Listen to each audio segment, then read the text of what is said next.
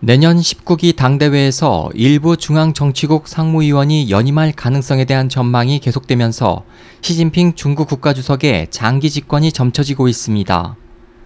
지난 12일 영국 파이낸셜 타임스가 시 주석이 총서기 임기인 10년의 관례를 깨고 장기 집권할 가능성이 커지고 있다며 그가 집권 후 기존의 정치 관례에 대해 파격적인 행보를 이어온 것과 내년 19기 당대회에서 일부 중앙정치국 상무위원이 연임할 가능성이 계속 제기되는 것을 그 근거로 제시했습니다.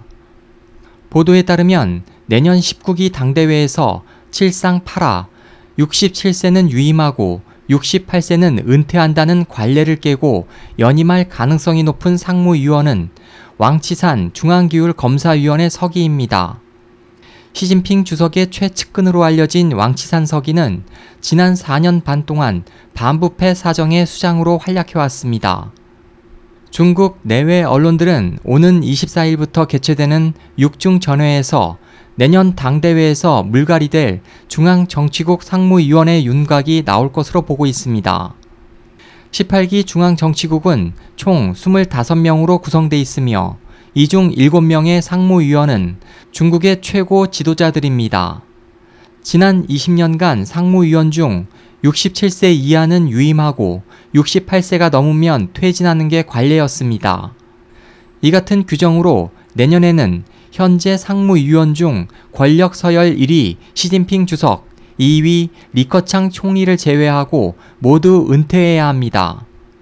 이들 중 왕치산 서기를 제외한 나머지는 모두 장쩌민 전 주석과 관련된 인물들입니다.